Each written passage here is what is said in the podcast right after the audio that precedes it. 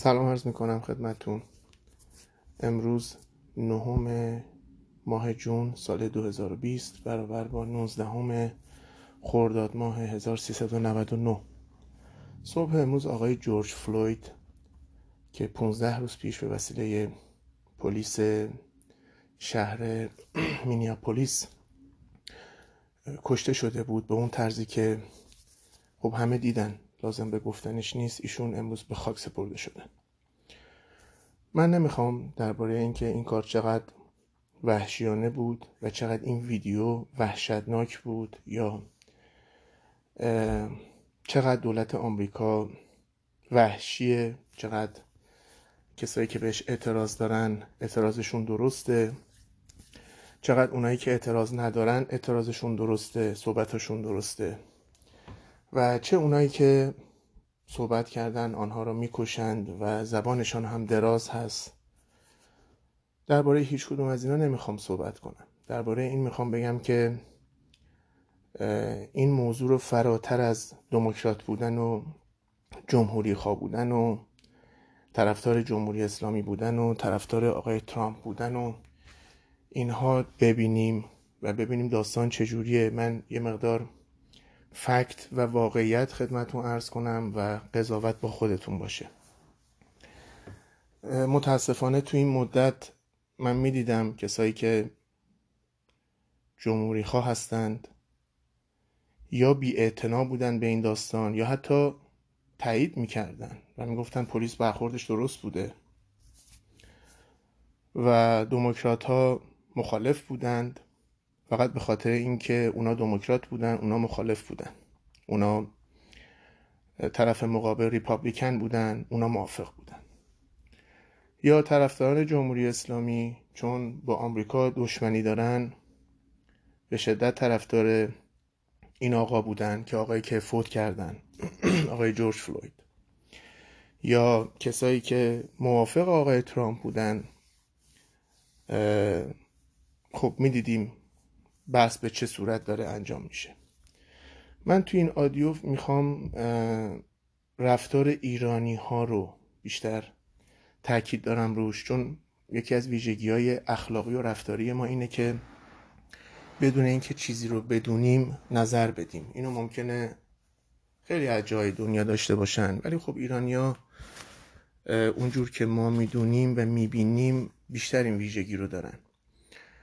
خیلی از کسایی که این آدیو رو میشنون یا آدیوهای بعدی منو خواهند شنید یا حتی آدیوهای قبلی منو شنیدن ممکنه فکر کنن که من یه مقدار زبونم تیزه در برابر درباره مشکلات ایرانیا یا فرهنگ ایرانیا.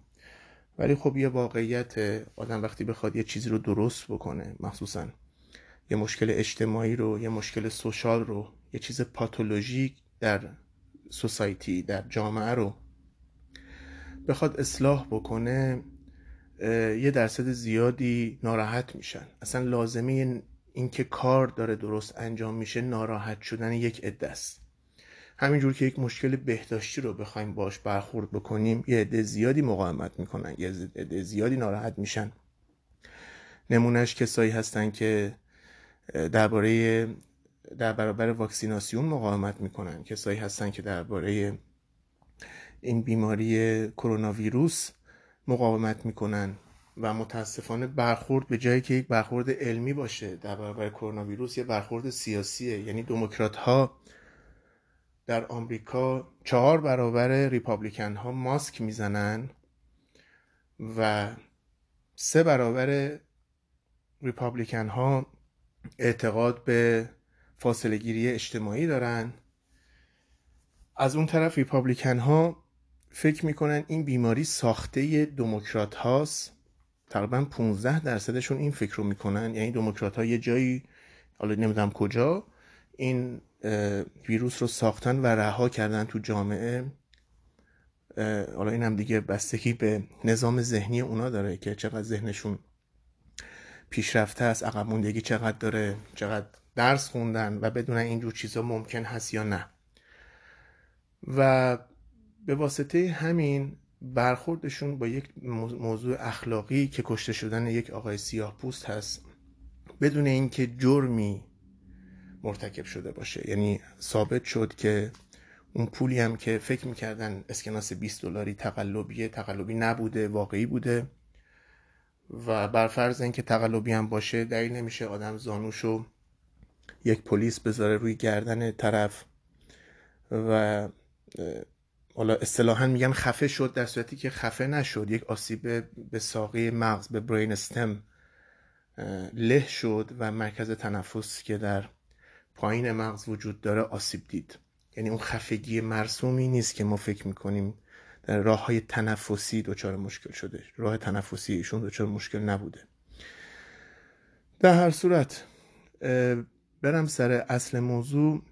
یه مقدار می‌خوام از این داستان کلوز آپ نگاه کردن یک کیس داستان رو حالا به قول کسایی که کارگردانی سینما می‌کنن یا فیلم برداری می‌کنن از اون کلوز آپ یک لانگ شات که در دور دوربین قرار می‌گیره ببرم و یه مقدار موضوع رو انسانی تر بررسی کنیم و اخلاقی تر به جای اینکه نژادی. قبل از اون من باید یه پیشینه از سیاه پوستان در آمریکا بگم خدمتون که خب اولین بار دقیق بخوایم بگیم سال 1619 آگست. یعنی یک ماه و نیم تقریبا دو ماه دیگه میشه 401 سال. چون هر وقت این آگست میاد من یاد این سالها رو میشمرم. سال پیش 400 سال کامل بود که سیاهان اولین بار به سرزمین شرقی آمریکا که اون موقع کلونی بودند و ایالت نبودند جز کلونی های بریتانیا بود اون قسمتی که سیاه وارد شدن. فکر می‌کنم به ویرجینیا وارد شدن. داستانش هم از این قرار بود که دو کشتی بزرگ که بار برده داشت برده های سیاه رو از هایتی که انبار برده حساب می‌شد. فرانسوی ها می‌خواستن به مکزیک ببرن که کلونی جدید فرانسوی ها بود و بین راه نیروی دریایی بریتانیا این دوتا کشتی رو میدزده از فرانسویا و میاره در ویرجینیا خالی می‌کنه و از اون موقع اولین گروه سیاهان وارد آمریکا میشن. بعد از اون می‌بینن که خب چقدر خوب. یه عده کارهای ما رو انجام میده بریم دوباره بیاریم. و اینا رفتن از غرب آفریقا. یعنی جایی که الان سنگال هست سیرالئون هست مالی هست. چون نزدیکترین فاصله رو داره با سرزمین اصلی آمریکا. رفتن از غرب آفریقا آوردن و و خب اکثریت تقریبا شاید اکثریت خیلی بالایی اینا مسلمون بودن. خب اینا بعد از یه مدتی هویتشون رو ازشون گرفتن. یعنی اینا آیدنتیتی نداشتن. اینا دینشون رو از دست دادن. اینو با با اسمهای جدید اینا رو صدا می‌کردن. با یه اسمایی که مثلا قبلا یارو محمد بود.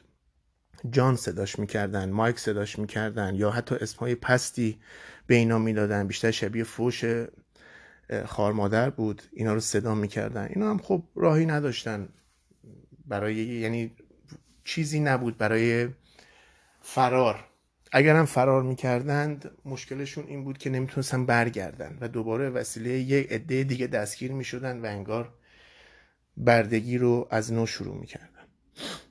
همچنین روند زندگی تو این 400 سال 401 سال از اون موقع گذشته خب اینا رو باعث شده که یک جورایی خودشونو شهروند درجه دو یا درجه سه تصور کنن.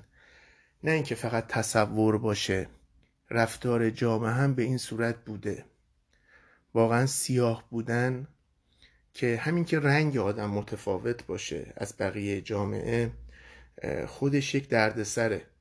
خودش یک کمبوده خودش یک آسیبه. اینو خودشون میگن. این نیست که من بگم و ما باید من خیلی تلاش کردم خودم رو بتونم جای اونها بذارم ولی خب چون من نمی‌تونم این کارو بکنم چون واقعا غیر ممکنه آدم بتونه نژادش رو به یک نژاد دیگه ای عوض کنه و بعد بره ببینه براش چه اتفاقایی میفته. به قول آقای اوباما میگفتش که من بچه که بودم هشت سالم بود نه سالم بود ده سالم بود هر وقت می‌رفتم مغازه چیزی بخرم همیشه سکیوریتی یا اون مسئول امنیت مغازه میومد دنبال من که ببینه من چیزی بر ندارم یا نه. در صورتی که همون اندازه که سیاه ها از مغازه ها چیزی بر میدارن همون اندازه سفید ها هم بر میدارن. حتی شاید بیشتر بر میدارن چون جمعیتشون بیشتره. سیاهان آمریکا تقریبا جمعیتشون تقریبا که نه 13 درصد جمعیت کل رو تشکیل میدن و سفیدان آمریکا 72 درصد جمعیت کل.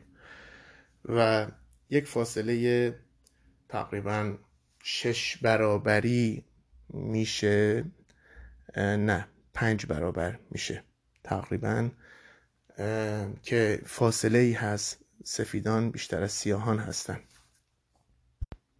با همین درصد جمعیتی که تقریبا پنج و نیم برابر شیش برابر هست که سفیدان بیشتر سیاهان هستن بخوایم حساب بکنیم همین فاصله رو در ذهنمون نگه داریم. همین فاصله درصدی رو در ذهنمون نگه داریم. خب ولی طبق چیزایی که از Department of Justice من پیدا کردم چیزای دادگستری و حقوق پیدا کردم سیاهان شش برابر سفیدها دستگیر میشن. و یک سیاه یک سفید یک جرم مشابه توی یک شهر مشابه با پلیس مشابه با سیستم غذایی مشابه امکان اینکه اینو خودشون میگن اینو من نمیگم. امکان اینکه خدمت سیاه برسن و پدرشو در بیارن 92 درصده و امکان اینکه خدمت اون سفید برسن و پدرشو در بیارن دو درصده. خب این خود به خود اینا چیزایی هست که قابل انکار نیست. اینا آمار و اطلاعات و به نظر من هیچ چیزی هم مثل آمار و اطلاعات, اطلاعات و عدد نشون نمیده که اوضاع یه چیزی خوبه یا بده. عددها هستن که همیشه صحبت می‌کنن و عددها هستن که جای آدم ها و فرهنگ ها و اخلاق ها رو نشون میدن کی کجاست کی داره چه کار می‌کنه. برگردم به پیشینه سیاهان. سیاهان برده بودند. سیاهان تا جنگ داخلی آمریکا حالا بعدا شایع شد که یعنی میگن این دروغ بزرگ رو که لینکلن به خاطر اینکه آدم انسانی بود و شریف بود و این حالا انسان بود و شریف بود این واقعا همچین چیزی بوده. ولی آقای ابراهام لینکلن این جنگ داخلی رو برای این به راه انداخت چون می‌خواست سیاهان جنوب رو آزاد کنه که همچین چیزی نیست. سر یه درگیری هایی بود با هم دیگه داشتن مخصوصا درگیری های مالیاتی. که حکومت شمال که اون موقع حکومت کل آمریکا بود به جنوبی ها زور می‌گفت انگار تو زبون ساده تر و می‌خواست مالیاتشون رو به هشت برابر یا ده برابر افزایش بده. چون معتقد بود جنوبی ها که یک جامعه بزرگ کشاورزی بودن با برده های مفت که کار می‌کردن باید زیادی پول دار شدن و باید به شمالی ها که جامعه صنعتی هستند و خیلی درآمد ندارند مالیات بیشتری بدن. جنوبی ها اعلام استقلال کردند و از آمریکا جدا شدن و ولی خب چون طبق قانون اساسی آمریکا هیچ الایت هیچ ایالتی نمی‌تونه جدا بشه اعلام جنگ شد و این جنگ هم چهار سال خورده ای طول کشید و جنوب شکست خورد. ولی این موضوع رو از این جهت عرض کردم که سیاهان از این فرصت جنگ استفاده کردن این مقدار خیلی زیادشون تونستن فرار کنن و به طرف شمال برن و اونجا تونستن به عنوان شهروندان نه درجه یک ولی بالاخره آزاد. بهشون می‌گفتن سیاه آزاد. یه سیاهی که آزاده و برده نیست و زندگی آزاد داشته باشن و بتونن کار پیدا کنن حقوق بگیرن برای کاری که می‌کنن و ازدواج کنن بچه دار بشن درس بخونن. این چیزای مهمی بود که تو اون سالها اینا تونستن بهش دست پیدا کنن و به واسطه همون بعد از جنگ هم های جنوب چون می‌دیدن شمالی ها به یک چیزهایی رسیدن اونایی که فرار کرده بودن و دولت هم کمکشون کرده بود. خب شورش های زیادی صورت گرفت و از اون طرف هم برخورد های شدیدی باشون می‌شد. اینا رو اعدام می‌کردن با تناب دار می‌زدن با زنجیر دار می‌زدن. یک مدل دار با زنجیر بود که از بریتانیای قدیم مونده بود. اینا رو کباب می‌کردن اینا رو سیخ می‌کردن و روی آتیش باربیکیو می‌کردن همینجور سالم. لینچ می‌کردن که یه نوع دار زدنه اینا رو پشت درشکه و گاری میبستن رو زمین میکشیدن. بالاخره رفتاری که حتی تصورش هم برای دنیای امروز سخته. چه برسه به اینکه انجام بشه و چه برسه به اینکه دیده بشه. ولی خب سیاها ادامه دادن تا دهه 1920 1930 که شورش های بزرگ اجتماعی تو آمریکا صورت گرفت. جنبش های بزرگ زنان زنان حق رأی می‌خواستن زنان می‌خواستن دیده بشن. همون اندازه که مردان دارن دیده میشن. حقوق سیاهان مطرح شد. قبل از اون حقوق کارگران مطرح شده بود که حقوق کارگران نزدیک 20 سال قبل از این داستان بود. تو سال 1888 89 90 بود تا 95 که به یک چیزهای خیلی بزرگی دست پیدا کردن کارگران. داستان همینجور جلو می اومد تا اینکه بعد از جنگ جهانی دوم و اتفاقایی که بعد از جنگ جهانی دوم بود که دیدن خب این سیاهان نزدیک ده درصد ارتش رو تشکیل میدن اون موقع و تعداد خیلی زیادی کشته دادن شاید نزدیک 15 هزار نفر. 20 هزار نفر کشته دادن برای کشور آمریکا تو جنگ جهانی دوم. و از اون طرف هم به واسطه موزیکی که داشتن خب اون سالها سالهای جز بود. البته قبل از اون هم شروع شده بود ولی خب جز عمومی تر شد. و این موزیکی که از آفریقا اومده بود دیگه اوج سالهای شست و هفتاد بود و همین الانم خب پدر تقریبا حرف اشتباهی نیست. اگر بگم پدر موسیقی مدرن تمام کره زمینه این موسیقی آفریقایی. و چه از نظر موسیقی شناسی چه از نظر آلت موسیقی و یک انقلاب درست کرد برای موزیک و برای فرهنگ.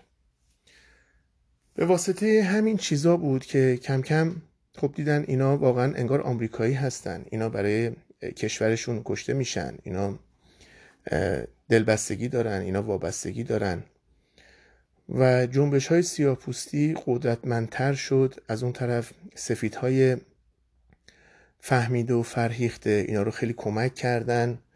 و در نهایت قانون حقوق بشر یا حقوق شهروندی سیاهان در سال 1968 دوم جولای به امضای آقای لیندن جانسن رئیس جمهور رسید. البته جان اف کندی هم به اندازه خودش خیلی تلاش کرد ولی خب عمرش اونقدر قد نداد که این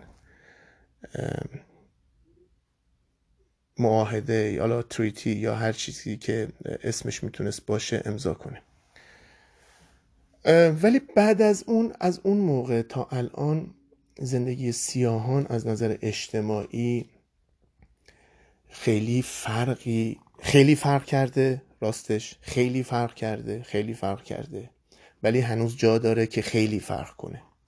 و فاصله زیادی هست تا شهروند معمولی شدن. بله سیاهان وارد دانشگاه شدن سیاهان وارد تیم های بسکتبال شدن سیاهان وارد تیم های فوتبال شدن فوتبال آمریکایی. سیاهان به سیاست وارد شدن. و جای خیلی بالا رو تونستن بگیرن. تو هر کابینتی تو هر هیئت دولت آمریکا در هر زمانی مخصوصا هشت رئیس جمهور اخیر آمریکا سیاهان position داشتن.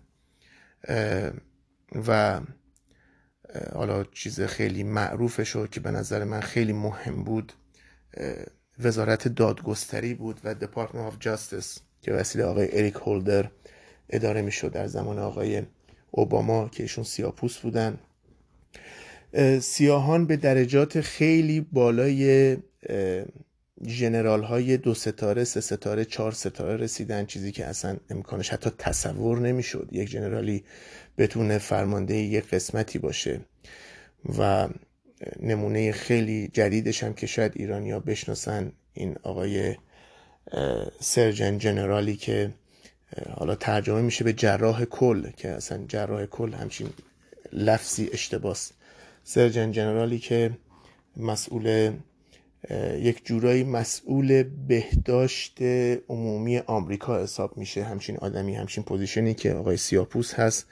قبل از اون یک general سیاپوست بود. قبل از اون یک general خانوم سیاپوست بود که متخصص زنان بود. و این از چیزهای جالب و جذاب این سیر تطور و تحول این سیر دگرگونیه که آدم خوشحال میشه. ولی همچنان ما سیاهانی داریم که تعدادشون هم خیلی زیاده. شهرهایی هستن که 90 درصد 100 درصد سیاهن. این شهرها زمین ورزش ندارن. این شهرها کتابخونه ندارن. این شهرها کتاب فروشی ندارن. این شهرها پارک درست حسابی امن ندارن. این شهرها تا اونجایی که دلتون بخواد مواد مخدر توش وجود داره و بچه هایی که به دنیا میان تو این محیط این شهرها تا اونجایی که دلتون بخواد مشروب فروشی داره. حتی مشروب, مشروب فروشی هایی که دیوار به دیوار همن. یعنی یه مشروب فروشی بعد یک گس استیشنه بعد دو تا مشروب فروشی دیگه. و بعدش نمی‌دونم یک مغازه یه چیز معمولی میفروشه و بعد یه بازی مشروب فروشی دیگه. اندازه ای که مشروب فروشی من توی شهرهای سیاه پوست آمریکا دیدم حالا کالیفرنیا نه تو آمریکا حالا با کالیفرنیا اوضاع خیلی خیلی بهتر از مثلا آلاباماس یا اوکلاهوما یا لویزیانا یا میسیسیپیه خیلی بهتره اوضاع سیاهان. ولی با همه اینا اون چیزی که من دیدم در کالیفرنیاست. و خب بچههایی که تو این وضعیت به دنیا میان مسلما خیلی بچه های باسوادی نیستن چون مدرسه هاشون داغونه. این بچه ها آموزش خوبی نمی‌بینن. این بچه ها غذا خوب نمی‌خورن چون جامعه فقیر همچنان. این بچه ها در نهایت تنگ دستی هستن. خیلیاشون بزرگ میشن ولی اونقدر غذا نمی یعنی چون غذا خیلی نمی‌خورن و تغذیهشون مشکل داره اونقدر نشون نمیده که سنشون چقدره. برای همین بچه های سیاه برعکس خیلی از سیاه ها که اندازهشون سایزشون بزرگه مثل این مرحوم اخیر آقای جورج فلوید که 6 7 بود قدش می‌شد دقیقا دو متر و یک سانتی متر خیلی از بچه ها کوچیکن چون خیلی غذا نمی‌خورن. خیلی سبک وزنشون نسبت به سنشون و جنسشون چون معمولا پسرها باید یه مقدار سنگین تر از دخترها باشه وزنشون. در هر صورت اینا این مشکلات رو همچنان دارن و تقریبا داراییاشون چیزی که من خودم هفته پیش شنیدم از وزارت خزانه داری اعلام کرده دارایی یک سیاه پوست. کل دارایی های یک سیاه پوست تقریبا یک دهم و یک یازدهم کل دارایی های اوریج یک سفید پوسته. امیدواریم که اوضاع بهتر بشه نه برای سیاهان فقیر برای لاتینوهای فقیر برای سفیدهای فقیر. سفیدها کم فقیر ندارن. سفیدها خیلی صداشون بلند نیست سفیدهای فقیر. چون سفید هستن کسی خیلی فکر نمی‌کنه فقیر هم هستن. فکر می‌کنه فقط سیاه فقیر هستن چون سیاه هستن. و اینها هم در گذر زمان من خیلی خوشبینم. یک چیزی که 401 سال سابقه داره رفتاری که باشون شده. هیچ انسانی حداقل تو 500 سال اخیر که من شنیدم و خوندم هیچ انسانی به اندازه سیاهان آسیب ندیدن در آمریکا. چون اینا هویتشون اسمشون دینشون فرهنگشون مرحل زندگیشون همه چیزشون ازشون گرفته شد و اینها شده بودن ابزار کار مثل لوازم کشاورزی مثل گاو مثل خیش مثل بیل مثل کلنگ مثل دستگاه کامباین مثل اینجور چیزها کار می‌کردن بدون اینکه هویت داشته باشن. ولی کم کم داره اتفاقای خوب میفته. یه چیزی که 401 سال طول کشیده که فاجعه بوده مسلما توی 40 سال درست نمیشه. شاید 100 سال 110 سال وقت لازم داشته باشه. اومدن آقای اوباما خودش یک امیدی بود که همچنان باز هم امید هست. نه اینکه حتما رئیس جمهور سیاه داشته باشیم ولی رئیس جمهور انسان داشته باشیم. رئیس جمهوری که آدم باشه و اخلاق بدونه و آدمها رو هم ببینه مثل سیاهان فراموش شده نباشن. این قسمت اول آدیو من و این پادکست من بود که می‌خواستم یه مقدار درباره سیاه صحبت کنم.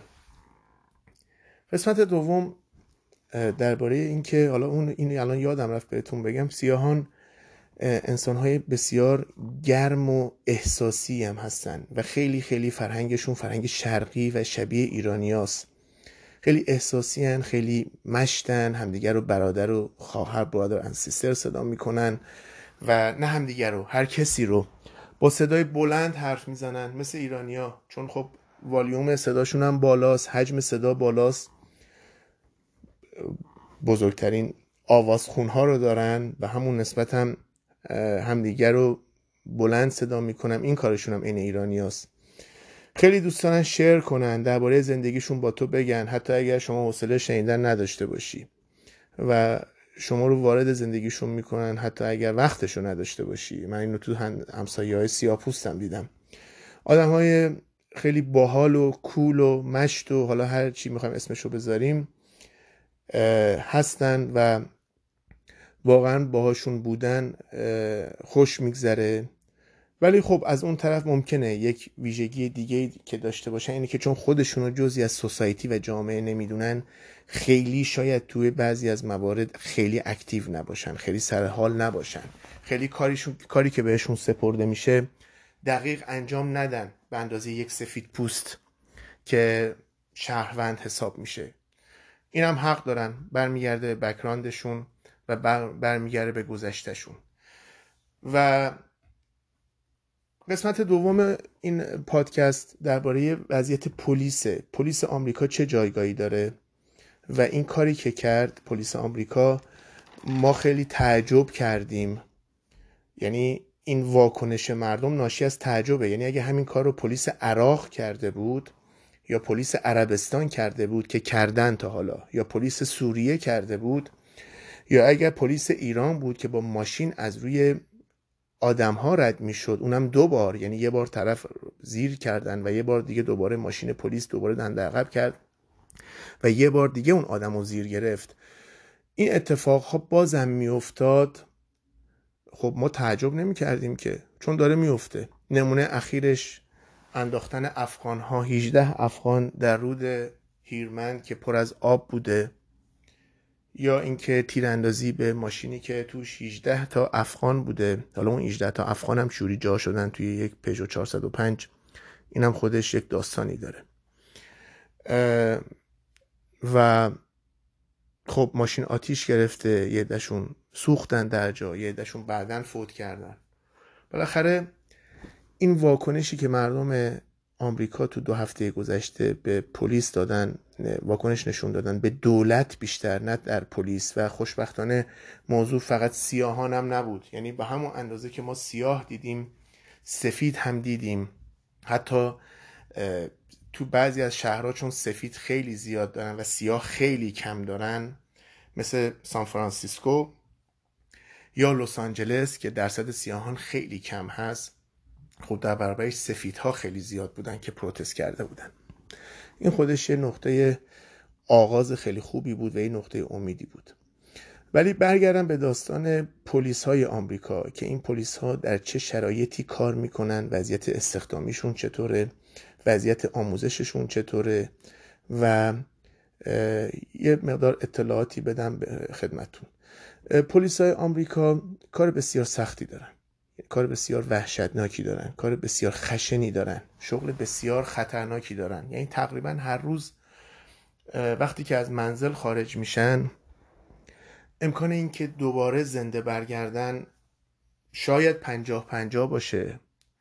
شاید برگردن شاید بر نگردن و همین به واسطه همین واسطه خشن بودن کار و خطرناک بودن کار و از اون طرف حقوق بسیار ناچیزی که اینا دارن که گاهی وقتا ماهی شاید سه هزار دلار چهار هزار دلار به اندازه یک معلم هم نیست گاهی وقتا.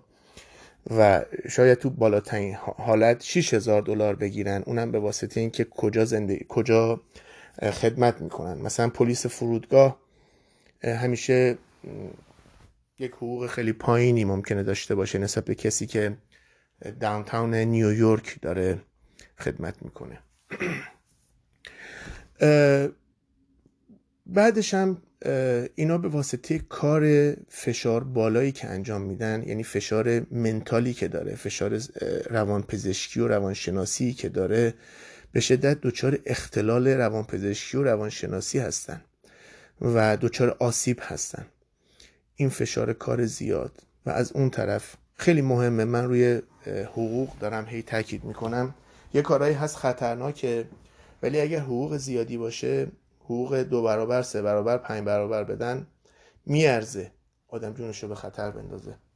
ولی وقتی که حقوق هم کمه در برابرش و از اون طرف هم مردم رو اینا همیشه از زاویه خودشون نگاه می‌کنن. هیچ وقت مردم اونا رو به عنوان آدم هایی که دارن لا انفورسمنت می‌کنن مجری قانون هستن یا به واسطه کار سنگینشون زندگی سختی دارن بهش توجه نمی‌کنن. برای همین این کار رو سختتر هم می‌کنه. یک موضوع خیلی مهم دیگه وجود 393 میلیون اسلحه. حالا چه اسلحه دستی مسلسل هندگان ماشینگان هرچی فکر کنیم 393 میلیون اسلحه ثبت شده در آمریکا هست. تقریبا من اونجور که پیگیری کردن پیش بینی می‌کنن شاید همینقدر هم اسلحه ثبت نشده تو آمریکا باشه. اسلحه ثبت شده یعنی اینکه محترمانه طرف رفته و از اسلحه فروشی اسلحه رو خریده. این هم از چیزای بامزه آمریکاست که شما اگر بخوای بری یک white out بخری یه لاک غلطگیر بخری driver license می‌گیرن به خاطر اینکه گواهینامه رانندگی چک می‌کنن برای اینکه abuse نکنی این ماده رو به عنوان ماده تحریک کننده بعضیا این کارو می‌کنن. اینو استنشاق می‌کنن inhale می‌کنن. چسب مثلا چسب بنزینی یارو طرف اعتیاد داره به بو کردن و استنشاق چسب بنزین یا لاک. برای همین driver license چک می‌کنن گذشت رو چک می‌کنن یه لاک بهت میفروشن. ولی اگر بخوای اسلحه بخری میری میگی آقا لطفا اونو بدین. آقا لطف می‌کنه میده. پولشو میدی میای بیرون. تموم شد. تنها یک ایالت هست که بکران چک داره چک منتال استات داره منتال استاتس داره و چک بیماری روانی داره. گذشته روانی طرف رو چک می‌کنن و بعد از ده روز که این چک تو صورت می‌گیره اجازه میدن که اسلحه رو بخری. و بعدش هم ماهی یک دونه بیشتر نمی‌تونی اسلحه بخری. ولی توی ایالتی مثل ویرجینیا یا تکساس می‌تونی بری تو یک روز نصف مغازه رو بخری و با خودت بیاری. این اسلحه بودن در دست مردم خیلی کار پلیس رو سخت کرده. من خودم بارها پنج بار شیش بار ده بار به پلیس زنگ زدم برای چیزهای مختلف و بیش از ده بار زنگ زدم برای چیزهای مختلف. از شروع کردن همسایه گرفته تا فکر می‌کردم یه ماشینی دزدی جلو در خونه است. خواستم گزارش بدم. اولین سوالی که می‌کردن اینه که اون طرف که این ماشینه البته توش راننده بود آدم بود توش. من فکر می‌کردم ماشین دزدیه. اولین سوالش اینه که طرف اسلحه داره یا نه؟ و اگر داره تو دیدی یا نه؟ چون می‌خواستن بدونن که چجوری بیان. و موضوع رو بررسی کنن این خیلی چیز مهمیه. و من تو پایان صحبت هم, هم درباره یک آماری میدم خدمتون درباره کشته های پلیس. پلیس چقدر کشته میده؟ این اسلحه داشتن خیلی کارو سخت می‌کنه و متاسفانه اینم مردم توجه نمی‌کنن چون واقعا ما اگه قرار یک موضوعی رو اخلاقی و انسانی حل بکنیم به نظر من باید بیرون از نژاد و قومیت و ملیت بهش توجه بکنیم. اگر جان انسان ها قرار ارزش داشته باشه پس خوب جان تمام انسان ها ارزش داشته باشه. و این خدمتون حالا گفتم این ویژگی های پلیس رو. یه چیز دیگه هم که دارن پلیس ها متاسفانه سیستم چک و اینا رو مرتب از نظر روانی چک کنن. اینا رو مرتب کسایی که مشکل دارن بتونن فیلتر کنن و اینا رو بازنشسته کنن. این آقایی که آقای درک این آقایی که آفیسر بودن در اون ویدیو که زانوشو گذاشته بودن روی گردن آقای جورج فلوید من اون ویدیو رو سه ثانیه کلا بیشتر نتونستم ببینم. همون اکتی که کرد برای من کافی بود که خب این چقدر این کارش وحشتناکه. چون خود به خود ویدیوهای خیلی وحشتناکی مثل کشته شدن مرحوم ندا آقا سلطان یادم اومد. یا کشته شدن آقای شهرام که زیر اون ماشین پلیس له شد. و یا مراسم سربریدن گروگان ها وسیله داعش که البته اون فیلم برداری خیلی حرفه‌ای داره کارگردان داره. کارگرداناش معلومن. فیلم بردارش خیلی هالیوودیه یعنی دقیقا اصلا کارشون اینه که میان این کار رو انجام میدن و خیلی گرافیکه و من تونستم یه موقعی بشینم ببینم یه فیلمی رو که البته تا چهار روز بعد از اون من دچار درد شکم بودم بعد از دیدن این فیلم. ولی خب و غذا هم نمیخوردم و وزنم هم کاهش پیدا کرد چند پوند. ولی ارزشش رو داشت. چون من معتقدم آدم بدونه بخواد بدونه یه چیزی چقدر زشته یا یه چیزی چقدر وضعش خرابه باید بره ببینه. حداقل نمی‌تونه بره سوریه ولی فیلم سوریه رو که میارن بتونه ببینه و بتونه یک ذهنیتی پیدا کنه.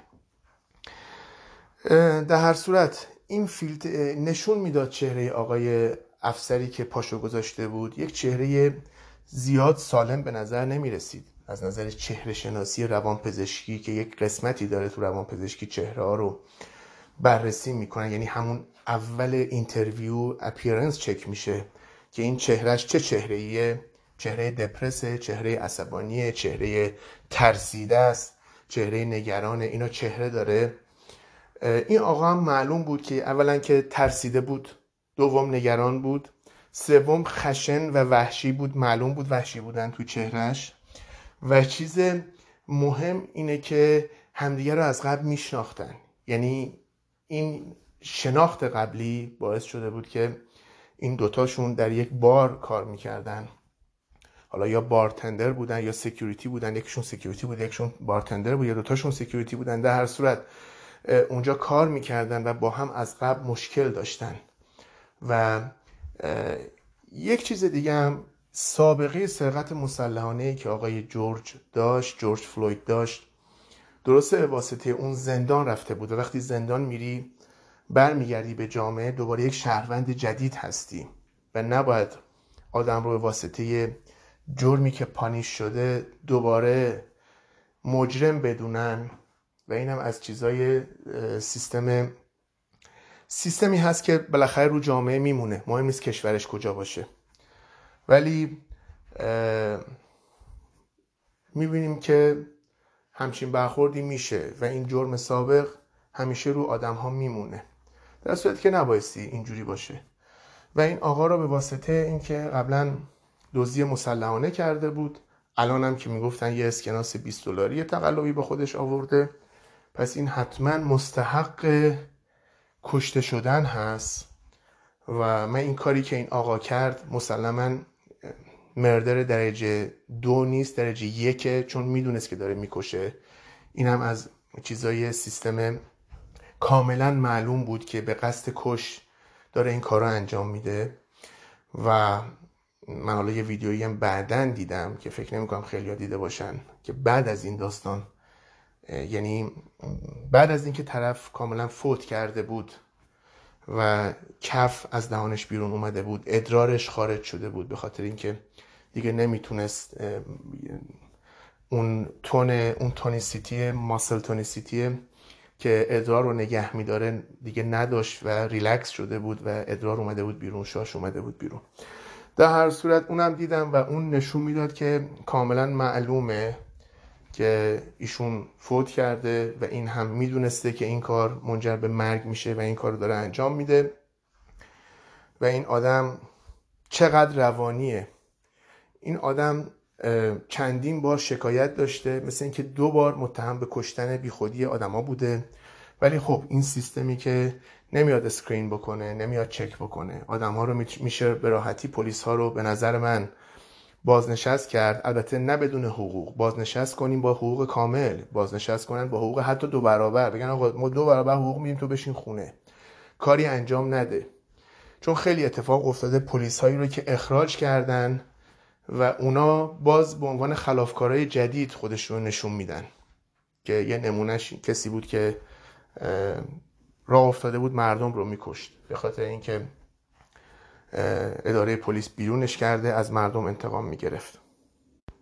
حالا می‌خوام برگردم یه مقدار باز به واکنش ایرانی ها چون من دیدم کسایی که چون طرفدار آقای ترامپ هستن یا چون مخالف آقای خامنه ای هستن حرفایی می‌زنن که واقعا از اخلاق خارجه.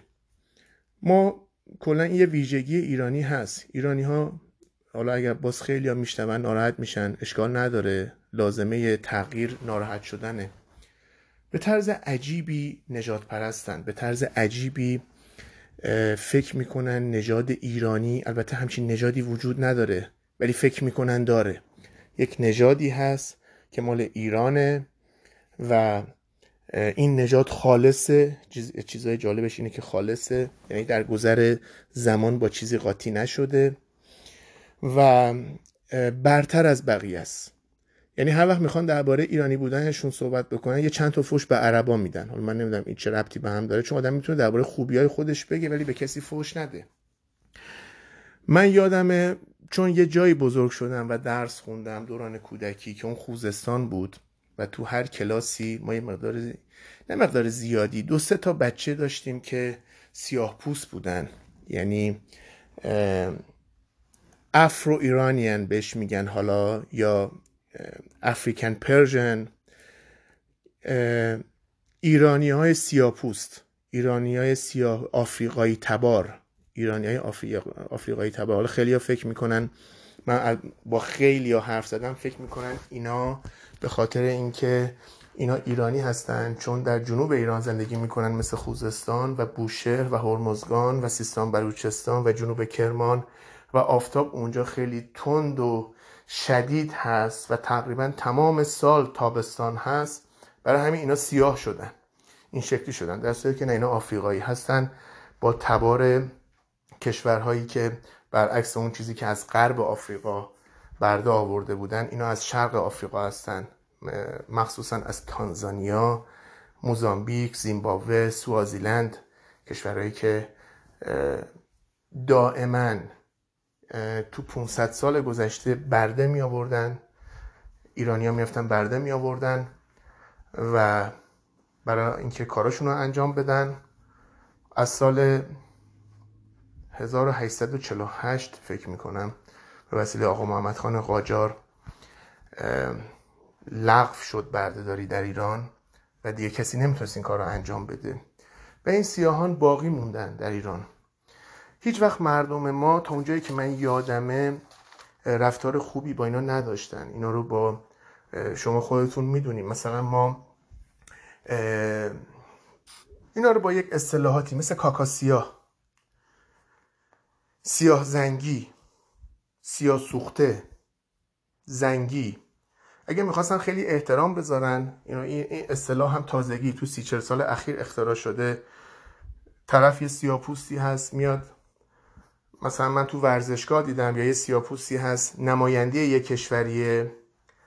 بهش میگن نماینده واکس شفق. این دیگه آخرین درجه هست درجه سیاسی هست که داده میشه به طرف.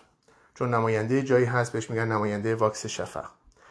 و ایرانی ها این نجات پرستیشون و این خود برتربینی کاذبشون که اونم نتیجه صدها سال تحقیر و توسری خوردن هست.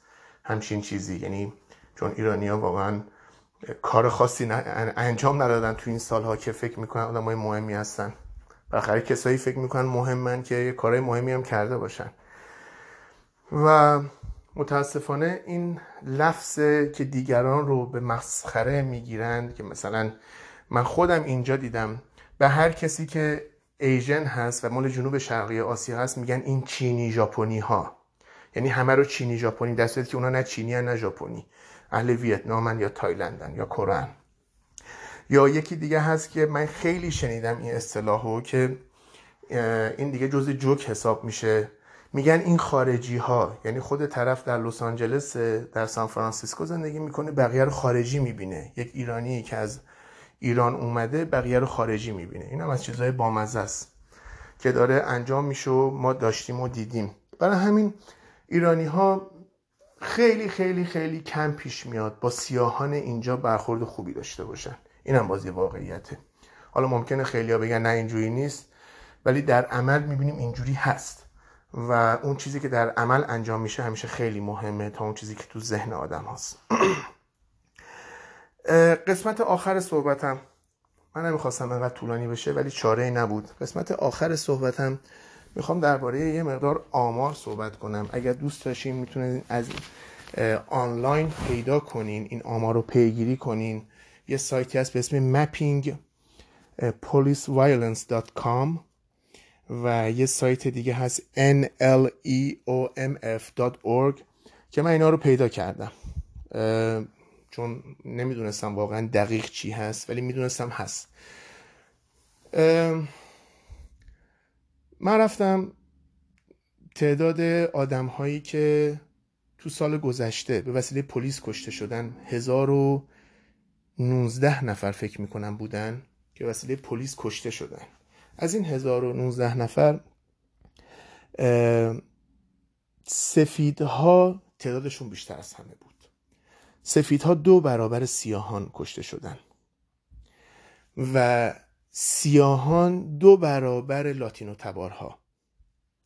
در صورتی که حالا تیکه مشکلش اینه سیاهانی که 13 درصد هستند چرا دو برابر لاتین هایی هستند که تقریبا خب 52 میلیون نفرن تقریبا 15 درصد 18 درصد جمعیت آمریکا رو تشکیل میدن ولی خب سیاها دو برابره. لاتین تبارها کشته میشن. این خیلی مهمه.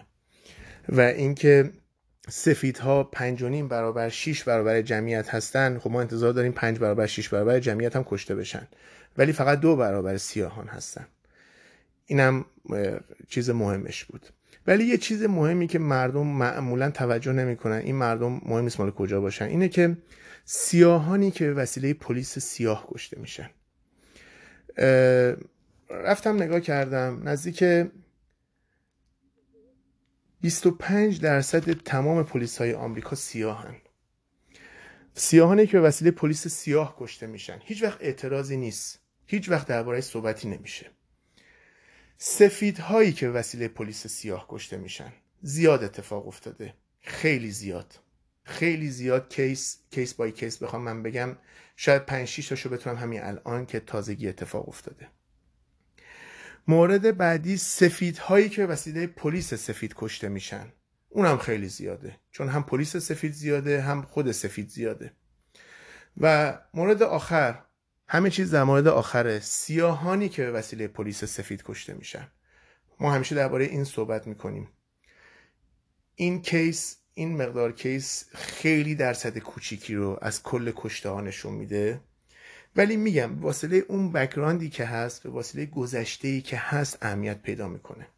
به واسطه این ظلمی که میشه به اینا البته این چند روز شنیدم ظلم سیستماتیک میگن و organize این ظلمی که به سیاهان میشه نه سیستماتیک نه organize سیستماتیک وقتیه که سیستم دولتی اجازه نده سیاهان درس بخونن سیستم دولتی اجازه نده اینا دانشگاه برن. سیستم دولتی به هیچ وجه اینا رو employ نکنه استخدام نکنه. سیستم دولتی نذاره اینا رئیس جمهور بشن نذاره وزیر بشن نذاره surgeon general بشن نذاره خیلی چیزای دیگه بشن. نمونه خیلی خیلی جدیدش. چهار روز پیش اتفاق افتاد شهردار سان فرانسیسکو. برای اولین بار یک خانوم سیاه پوسته. خانم سفید پوست قبلا داشتن ولی یک خانم سیاه پوسته. پس نشون میده که این داستان نه organize نه سیستماتیکه. رفتار بده ولی organize و سیستماتیک نیست. این خیلی مهمه. حالا یک آماری می‌خواستم خدمتون بگم درباره آخرش هم درباره تعداد مرگ پلیس ها که اهمیت داره به واسطه اینکه اونها انسان هستن. 800 هزار تا پلیس هر نوع پلیسی که حالا از پلیس اف بی آی گرفته تا پلیس local محلی پلیس state پلیس مواد مخدر پلیس marshal پلیس زندان و پلیس میلیتاری ام پی دژبان فرق می‌کنه نزدیک هفت گروه هستن هشت گروه هستن اینا 800 هزار نفرن. دوازده درصدشون زن هستن که میشه تقریبا 9 هزار نفر. ببخشید 90 هزار نفر. زن هستن. از سال 1930 تا حالا 22217 پلیس کشته شده در کل آمریکا. 1627 نفرش فقط تو ده سال اخیر بوده. تعداد بالاییه. بیشترین پلیسی که تا حالا کشته شده در یک سال سال 1930 بوده. که 312 تا پلیس کشته شده. در سال 2018 56866 بار به پلیس حمله شده. چه با چاقو چه با اسلحه چه با کتک چه با هر روشی. و 18005 نفر زخمی شدن و به بیمارستان رفتن. این فقط مال یک ساله 2018 چیزایی که اتفاقایی که افتاده و خیلی مهم بوده. خب اون داستان شوتینگ پلیس دپارتمنت دالاس بود سال 2016 که یک نفر رفت اداره پلیس و پنج نفر رو کش نه نفر رو زخمی کرد.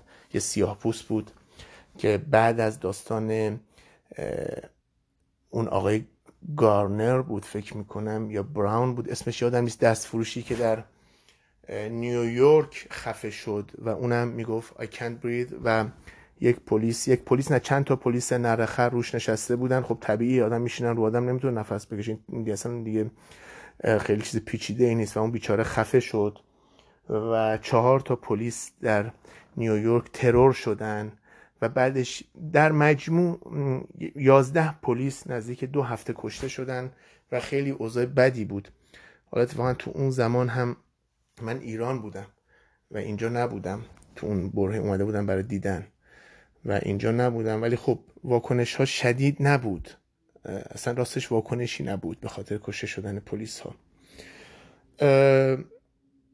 یه چیز دیگه ای که حالا همینجور من دارم آمار رو همینجور براتون می‌خونم. 11181 نفر مأمور اف بی تا حالا کشته شده.